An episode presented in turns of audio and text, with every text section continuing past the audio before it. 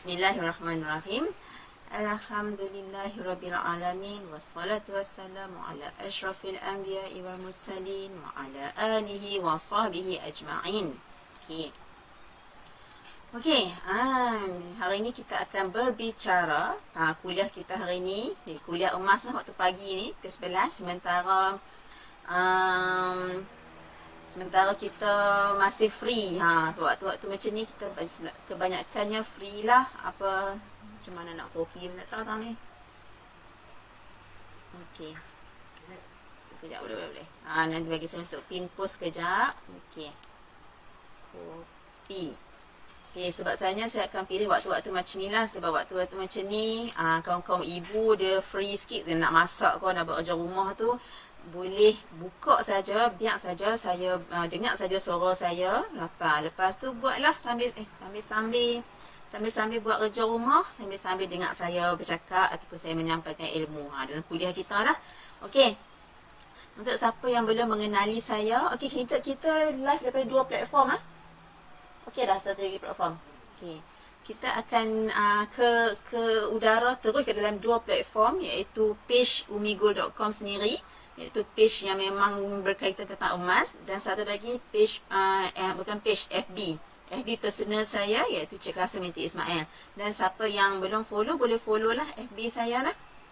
Okey, untuk yang belum mengenali saya, okey saya uh, nama nama lah Cik Rasa Minti Ismail sama seperti nama dalam FB tu. Uh, background seorang ahli farmasi.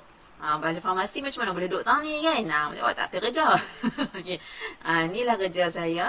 Uh, ni lah tempat saya bekerja dan ni lah studio saya. Okey, dulu saya memang kerja dengan KKM. Uh, ah, saya memang round apa tu dekat under uh, dekat hospital Standard Bahia, dekat hospital Baling. Okey, lepas tu saya resign. Ah, uh, that's why saya boleh berada di sini. Uh, kalau saya tak resign daripada KKM, Kementerian Kesihatan Malaysia, so saya tak boleh lah nak buat semua benda ni. Okey. Sebelum tu, saya nak tanya adakah suara saya okey? Ha, sebab ni kita masih, saya masih hari kedua live di studio baru dan saya masih check sound kita okey ke, apa video saya okey ke. Siapa yang yang follow saya boleh tolong Allah Akbar. Boleh tolong komen. Okey? Tolong komen uh, okey ke tak okey. Suara so, saya dengar ke tak dengar, clear ke tak clear. Ha, sebab mikrofon ada kat tepi ni.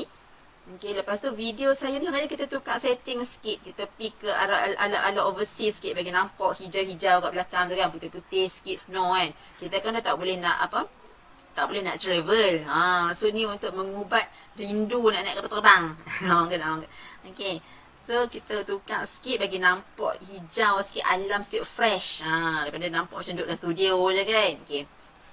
Okey, boleh clear tak suara saya? Sebelum kita mulakan, uh, siapa yang tengah melihat? Okay, Assalamualaikum warahmatullahi wabarakatuh.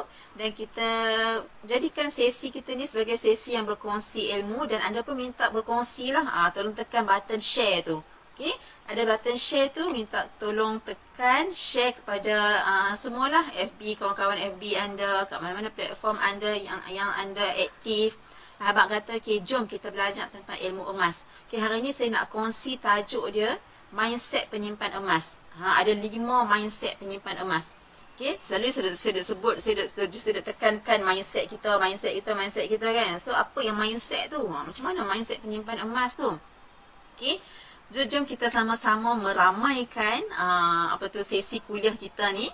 Uh, tag kawan-kawan anda. Ha, tag kawan-kawan, ajak dia tengok. Tak apa, dia tengah kerja pun tak apa. Nanti dia tahu. Oh, okey kalau ada oh, ada tengah dah tag member-member. Ajak kawan-kawan dengar sekali. Bagi ramai-ramai simpan emas. Ha, kan? Bagus, baru best kan?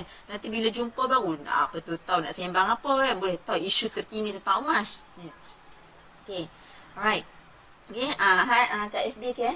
Okay, hai Assalamualaikum kawan-kawan saya daripada Facebook. Okay, macam biasa kita uh, bukan, bukan hari ini dah hari kedua kita live daripada uh, terus terus pancar kepada kedua platform iaitu page umigo.com dengan uh, FB personal Cik Rasa Minti Ismail.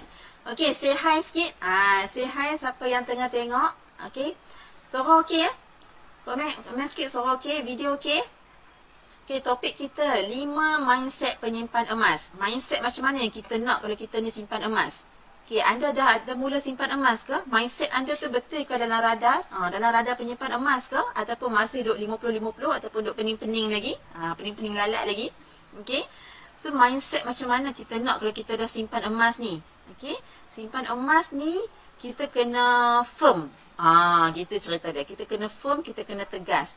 Rasa nak, kita simpan satu gram. Kita nak, kita simpan satu gram. Ha, kan? Satu gram, satu gram, satu gram. At least paling sikit satu gram. Kalau tak mampu pun paling sikit seratus ringgit satu uh, sebulan. Okey. Dan ada ada lagi minda kawan-kawan kita yang masih menjadi, masih ikut-ikut. Ha, ada yang simpan sebab ikut-ikut member. Ha, kan? Tengok member simpan, member daftar public goal. Benda apa public goal tu? Okey, Siti Khadijah. Okey, clear. Okey, Siti Khadijah minta minta share. Eh? Okey, Siti Khadijah follow daripada mana? daripada mana? Live saya uh, follow daripada mana? Dan apa tu video saya okey kan? Kalau uh, ni minta komen sikit. Okey minta dan minta share sama. Okey kalau anda setuju dengan saya punya point saya punya apa tu kuliah ni uh, boleh like boleh komen uh, boleh boleh buat love sikit uh, hadiahkan love untuk saya penat saya bercerita kan uh, bercerita semua uh, lepas tu kalau setuju uh, like lah sikit komen like uh, apa tu uh, tick apa uh, tekan button like-like tu ha, kan. Okey, dan share. Okay, terima kasih Siti Khatijah. Okey. Okey, tag kawan-kawan sama. Ajak kawan-kawan sama-sama dengar. Ah, tak kisahlah kawan-kawan tengah kerja ke, tengah jaga anak ke, tengah apa tu house uh, house uh, suruh rumah sepenuh masa ke, suruh rumah lagi lah kena menyimpan emas. Ah, kan? Macam baru ni kita tengok drama tu kan. Ya Allah, laki nak cerai kan dah dah serabut kepala otak dah kan. Kata siapa nak sarah dia lah apa kan like suri rumah tak ada tak ada sumber kewangan tu lagi lah kena simpan emas. Ah ni dia mula masuk drama ni. Okey, so macam mana mindset penyimpan emas tu? Okey, kita akan pergi ke poin yang pertama. Bila anda mula saja simpan emas, mindset anda okey, okey dan sebab saya terbaca WhatsApp daripada tim saya dapat jadual. Okey. Bila anda mula saja simpan emas, mindset kita tu mesti kita kena tukar uh, okey kalau anda dah memang mindset macam ni betul uh, mindset kita kena simpan dulu belanja kemudian okey kalau mindset anda dah memang macam ni memang dah diasuh macam ni daripada kecil bagus well done. Okey parents anda mak ayah anda dah ajak anda cara berbelanja yang betul. Okey macam sekarang anak uh, dulu okey bukan kata anda lah saya dulu. Saya dulu pun macam ni juga waktu saya makan gaji dulu kan. Okey dapat je uh, duit gaji 25 hari bulan dapat duit gaji terus saya akan fikir nak bayar nu nak bayar ni nak bayar nu. Yalah kita banyak komitmen kan raita lah apa tu sekian-sekian A B C dia dah dah allocate siap-siap dah kan. Okey lepas tu yang lebihnya tu kalau ada baru simpan. Betul tak? Okey saya tak kata saya tak kata semualah kebanyakan orang. Okey kebanyakan orangnya setiap setiap uh, setiap kali dapat gaji akan macam tu dulu. Maksudnya dapat duit Okey, bila dapat duit sama ada nak belanja dulu Okey, belanja dulu ataupun simpan dulu Ha, okey, ni yang utamanya Okey, macam saya dulu dapat duit, kita akan belanja dulu. Kita akan tolak dulu komitmen, komitmen, komitmen semua. Okey, sebab apa? Sebab kita takut kita tak tak ber, tak tak bayar apa-apa yang ni. Okey, tapi sekarang ni mindset kita kena tukar sikit. Okey, kita simpan dulu. Kita simpan dulu. Target set dalam minda kita setiap bulan nak simpan emas tu 1 gram. Katalah at least 1 gram. Okey, contoh 25 hari bulan. Okey, tak kisahlah berapa bulan pun berapa berapa bulan pun gaji anda. Dapat je apa tu gaji. Terus target 1 gram. 1 gram emas wajib simpan. Okey. Wajib simpan 1 gram emas dalam akaun public gold. Okey, masukkan dalam akaun gap tu. Akaun gap tu kat akaun yang paling senang, paling senang nak menyimpan. Masuk dulu 1 gram dalam akaun gap. The rest, okey, contohlah gaji anda RM2000. Okey, 2000 simpan dulu RM200, 10%. Okey, 10% daripada 2000 ni simpan dulu RM200 masuk dalam akaun gap. Okey, selebihnya RM1,800. Barulah kita tolak komitmen-komitmen kita yang lain. Raita ke, rumah ke, apa tak bagi dekat mak ke apa semualah tak kisahlah apa-apa benda pun. Ha, okey so apa yang penting adalah simpan dulu. Mindset kita simpan dulu. Yang lebih tu baru kita berbelanja. Ha, sebab dia macam ni tau. Kita simpan ke kita tak simpan ke end up hujung bulan kita akan rasa tak cukup. Ha, sama je sama je. Macam, macam saya dulu kita akan rasa eh lepas tu apa yang kita simpan awak ni simpan dia kita akan korek kita akan ambil balik. Ha, pengalaman saya. So sekarang ni bila kita tukarkan, kalau kita simpan dalam bentuk RM, kita akan ambil balik, kita akan guna ATM card, kita akan ambil balik. Okey, sebab tu kalau kata kalau anda kalau anda baca buku ni, okey ni, rules ni, uh, uh, buku mak emas ni, Cik Zulkifli Syafiq ni ada kata kalau kita nak simpan, simpan dan lupakan. Maksudnya jangan buat ATM card untuk simpanan anda tu dan, dan kalau kata contoh simpan buku tabung haji, buku tabung haji tu hantar balik kampung. Ha, dulu lah, dulu kan ada buku kan. Sekarang ni tak ada buku lah. So, buku, kalau dulu statement semua tu jangan tengok. Ha, kalau nak simpan dalam dalam bentuk RM. Tapi sekarang ni, kalau nak lagi efektif, lagi efisien simpanan anda tu, upgrade kepada emas. Upgrade kepada simpanan emas. Dan insyaAllah emas ni memang ada susah dah nak nak ambil. Tak boleh nak kikih sikit kan. Okay, dah simpan 200 uh, 200 dalam account gap nak guna sikit nak kikih blok emas tu kan. Ah, tak boleh lah tu. So simpanan tu insyaAllah akan kekal. Ah, okay. so mindset tu kita kena betul. Dapat duit simpan dulu sikit. Simpan dulu. Janganlah simpan. Okey, dapat okey gaji 2000 terus nak simpan sampai 500, 600. Kita kita tengok kepada perbelanjaan kita. Ha, jangan at least 10% saja. 10%, 5 to 10%. Jangan lebih. Ha, okey, jangan. Kita jangan janganlah simpan sekali tu sampai uh, 50%, 1000 simpan. Tapi mai hujung bulan pinjam sana pinjam sini. Okey itu tak mau. Itu management kewangan yang tak bagus. Okey? So at least 5% ke 10% sahaja daripada jumlah gaji anda. Ha right so dapat je gaji. Ambil 10% terus masuk dalam account gap terus simpan dah lupakan uh, lupakan. Bulan depan pula baru kita cerita lain. Ha gitu. Okey? Dan benda ni pun saya tengah train anak saya. Ha sebab kita dah biasa dapat dapat duit pergi sekolah belanja orang habis lebih baru buat tabung. Ha, saya dulu diajak macam tu. Mak saya bagi RM1 pergi sekolah beli nasi lemak lah, beli ayak lah, tamam bah semua bagai. Balik lebih ada sekupang dua kupang baru buat tabung. Okey, tu dulu. Sekarang ni saya train anak saya, anak saya baru, baru masuk darjah satu. So apa yang saya train adalah uh, dia belanja sekolah saya akan bagi selalu RM2. Tapi saya, saja akan bagi kat dia RM3 setiap hari. RM1 tu saya akan minta dia masuk dulu dalam tabung. Ha, sebelum pergi sekolah, kita akan, okey Najmi ni mama bagi RM3, okey RM1 ni masuk tabung siap-siap. So, baki tu akan ada RM2. So, saya, so, kita nak benda tu jadi kebiasaan. Dapat je duit, saya minta dia simpan dulu uh, berapa yang dia nak simpan. Ha, tapi ini saya standard untuk RM1 lah. Bagi, bagi pagi-pagi tu bagi duit, RM1 masuk tabung dulu. The rest, RM2 sebenarnya memang nak bagi RM2 pun tak ada.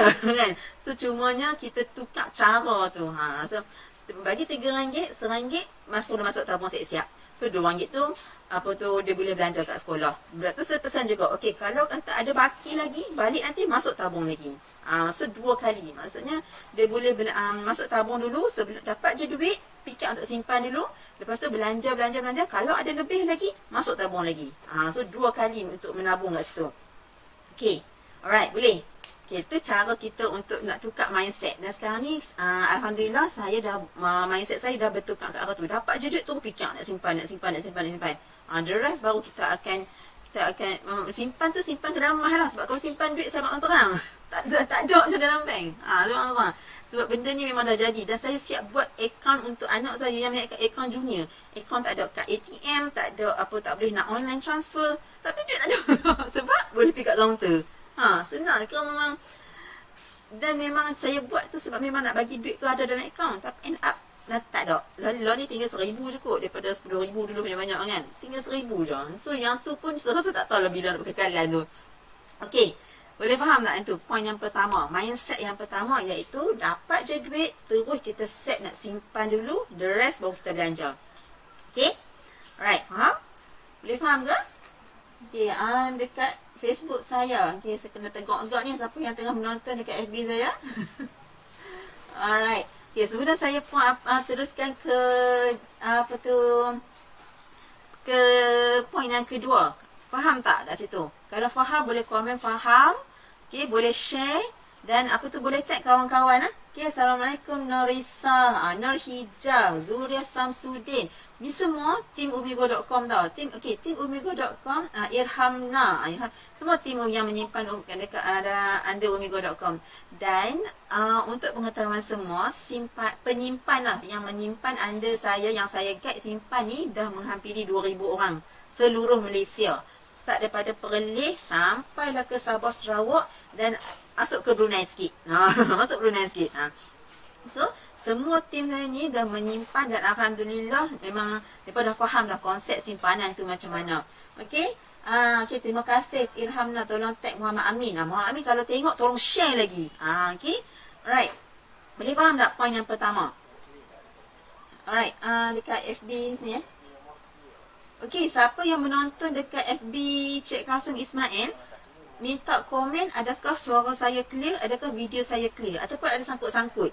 Ha, minta komen Sat sebab kita tengah pancarkan uh, dua platform tu weh. So saya nak tahu okey okey ke tak okey dekat uh, dekat FB Cik Rasul Ismail ni. Ha, minta komen. Minta komen siapa yang tengah tengok dekat uh, live ni daripada FB Cik Rasul Ismail minta komen, minta bagi feedback. Dan untuk uh, page umigo.com pun kalau boleh, kalau ada lagging ke, kalau ada suara sangkut-sangkut ke, minta komen. Okay? Alright. Okay, boleh kita teruskan ke uh, poin kedua? Okay, untuk poin kedua, mindset kita. Alright, share, share, teruskan share. Okay, teruskan share, teruskan komen. Kalau ada ada soalan, boleh tanya. Okay, untuk poin kedua adalah mindset penyimpan emas ni kita kena pastikan kita menyimpan ni untuk jangka masa yang panjang. Okey, untuk jangka masa yang panjang. Maksudnya panjang tu how long is long? Ah, ada juga orang tanya ni kan. Panjang tu turun mana? Sebulan pun rasa panjang lah puan. Kan? Untuk rasa macam sebulan tu pun dah rasa macam ya Allah, lama dah puan. Ah kan? Okey, untuk simpan emas ni kita target minima minima adalah 2 tahun. Okey, kenapa saya target 2 tahun?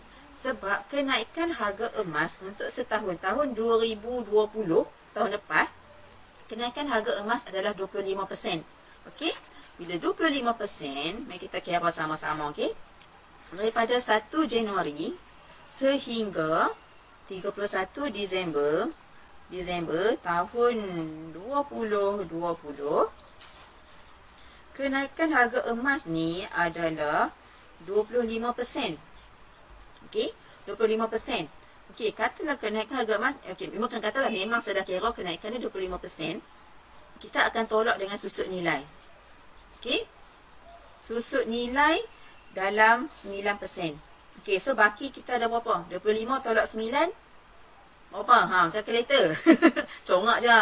Okey, so tinggal 16%. Kan? So maksudnya keuntungan kita untuk tahun setahun tahun 2020 ni adalah 16%. Okey, kalau kata harga masa kita kita simpan tu RM260 untuk 1 gram, kan RM260, kita tambah dengan 16%, berapa keuntungan kita? Berapa harga yang kita dapat? Berapa keuntungan kita? Ha, mari kita kira. Okey, kalau kata Okey, kata contohlah ada 260. 260 tertambah dengan 16%. Ha, so kita akan kita akan dapat harga RM301.6 untuk 1 gram. So keuntungan kat situ. Okey, tapi sekarang ni harga tengah menurun. Okey, kita tolak tepi harga yang tengah turun tu. Okey. Maksudnya, eh nampak tak kat sini? Mana saya punya ni? Okey. So kenaikan harga kita untuk setahun adalah lebih kurang 16%, lebih kurang banyak ni, RM301. Tolak tolak tepi dulu harga yang tengah turun sekarang ni. Okey, takkan kita nak untung dalam RM40 ah, saja untuk 1 gram. Kan? Takkan nak, nak untung sikit saja, takkan nak untung RM40 saja. So, kita tak jadikan dia dua, doublekan dia. Maksudnya 16% kita simpan untuk 2 tahun, jadikan dia 30%. 32% lebih kurang. So, kita akan dapat lebih. Tak faham tak? Maksudnya tu kalau minimum 2 tahun. Okay, minimum kita simpan 2 tahun. Macam saya sendiri, saya abang terang, saya pernah men, uh, saya pernah simpan dululah. Um, uh, bukan, sekarang pun menyimpan. Masih wujud uh, emas tu. Tapi emas 916 lah sebab saya ni emas 99 ni baru je lagi. Ha, kan baru setahun 2 tahun. Buat 2 tahun lah sebab 2019. Okay. So untuk emas saya pernah si, beli rantai. Masa buat masa rantai tu masa saya booking 7000 saja harga dia. 7,000. Sekarang ni nilai emas tu naik kepada 16,000. Ha, nampak tak? 7,000 ke 16,000. Perbezaan yang sangat ketara dalam masa berapa tahun. Masa saya buat tu, tu adalah rantai kahwin uh, tahun 2013. Eh, kita kena apa? 2000? Tiba-tiba kata, lupa pula kan. Okay, 2013. So, dalam, dalam masa 7 tahun ke 8 tahun, harga naik berkali-kali ganda. Lebih, double. Dari 7,000 naik ke 16,000. Kan? Sebab tu saya kata kita kena simpan ni biar lama. Kalau kita nampak kenaikan harga emas tu. Siapa sangka? Gelang mak saya daripada 3,000 naik ke 8,000. Kijang emas. Orang masa saya dapat risik saya, saya menang tender tu. Masa orang tu beli harganya 2,000 lebih. Masa saya tengok tender tu, masa saya tengok tender risik tu harga dia 8,000. It's all about time. Okay, maksudnya kita jangan kita, jangan kita simpan hari ni, esok kita jual. No, itu konsep yang salah dan itu adalah mindset yang salah dalam menyimpan emas. Okay? Sebab tu kita target jangka masa yang panjang. Dan untuk jangka masa yang panjang ni paling sesuai adalah jika anda nak menyimpan untuk anak-anak anda sekarang. Okay? Untuk anak-anak anda. Oh, anak-anak, anak-anak, anak. Dan kalau boleh simpanan kita ni berkekalan sehingga ke anak cucu. Okay? Apa contoh macam saya sekarang. Kita simpan. Anda pun menyimpan. menyimpan. Siti Khotijah pun menyimpan. Norisah pun menyimpan. Apa Zuhri Samsudin pun menyimpan. Uh, Irhamna pun menyimpan. Semua orang menyimpan menyimpan ni takkan kita nak dekat kita saja. Ha, kan mestilah kita nak sampai ke anak cucu sebab emas ni kita boleh diwa kita boleh wariskan. Kita boleh bagi dekat siapa-siapa saja yang kita nak. Ha, kan tanpa ada apa-apa dokumen. Kita boleh okey ni uh, contohlah Kak Irhamna nak bagi ke ni gulba 50 gram nak bagi dekat anak yang sulung. Siapa-siapa tak boleh petikai. Ha, sebab yang tu sebab contoh masa contohlah masa Kak Irhamna ambil 50 gram tu sekarang harga 1 gram 260. Mungkin nanti masa dia bagi dekat anak dia tu, 1 gram nilai 400. Ha, kan? So nilai tu masuk untuk anak dia tu guna nanti, dia akan anak-anak tu akan appreciate. Wow. Ha, kan? So, kita cerita lah, okay, ni masa mau beli sekian-sekian, harga sekian-sekian-sekian. Ha, nanti masa sekarang ni harga masa mau bagi dekat alung ni harga sekian-sekian-sekian. Ha, kan? Macam tu. Macam kita kena cerita ke anak-anak kita. Ha, macam mana mak saya cerita dekat saya, dia beli emas sekian-sekian-sekian, harga sekian-sekian. Sekarang ni saya nampak sendiri nilai dia naik terus mana. Macam tu juga anak-anak kita kena tahu. Sebab tu kita ni, kita simpan emas ni, kita ada matlamat. Okey? Dan kita jangan simpan hari ni bulan depan nak joy. Ha, kita tak mau macam tu. Kita matlamat kita kena jelas matlamat untuk jangka masa yang panjang. Panjang tu adalah paling minima 2 tahun. Contoh anda target nak buat rumah dalam masa 2 tahun ataupun 3 tahun lagi. Itulah matlamat anda simpan emas sekarang dalam masa 2 tahun, 3 tahun lagi nak dapatkan rumah, okey, boleh join, boleh gadai. Dapatkan matlamat anda. Ha kan. Tapi saya prefer untuk arhunukan. Ha, untuk gadai kan. Okey, alright. Boleh. Boleh tak tu? Faham tak? Untuk jangka masa yang panjang. Bukan setahun, bukan sebulan, bukan dua bulan, bukan tiga bulan. Ha, okay? Tak sebulan, dua bulan, tiga bulan tu anda simpan dalam dalam bentuk RM sahaja. Okay? Sebab yang tu adalah kegunaan kita yang segera. Tiga bulan, enam bulan tu adalah kegunaan yang segera. Tak perlu simpan dalam emas. Oh, ada ya orang yang whatsapp saya. Dia kata, dia tanya saya, Uh, puan, masa tu dia WhatsApp bulan bulan 8. Saya ingat itu tahun 8. Puan, saya nak pakai duit ni bulan 1. Sekarang ni saya ada duit sekian sekian sekian. Saya nak tapi bulan 1 saya nak nak ni uh, maksudnya dia, dia WhatsApp tu bulan 8. So bulan 9, 10, 11, 12, 1. Tak sampai dalam masa 5 bulan saja. Saya kata bulan 1 baru dia nak guna. Okey, sesuai tak? Okey, sesuai tak dia nak simpan emas? Okey, saya kata kalau dalam masa 6 bulan nak, nak guna duit ni tak perlu. Nah, saya tak perlu. Sebab nanti harga emas di era long term. Bila long term tak sesuai macam tu. Ha, okay. Alright. Okay. Boleh faham? So, kalau setakat 3 bulan ke 6 bulan, tak perlu simpan emas. Tak perlu simpan dalam bentuk emas.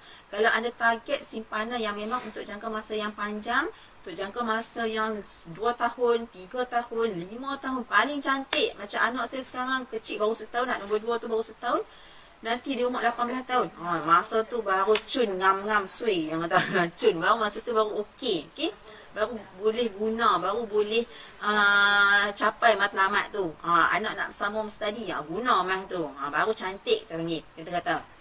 Okey? Boleh? Alright? Boleh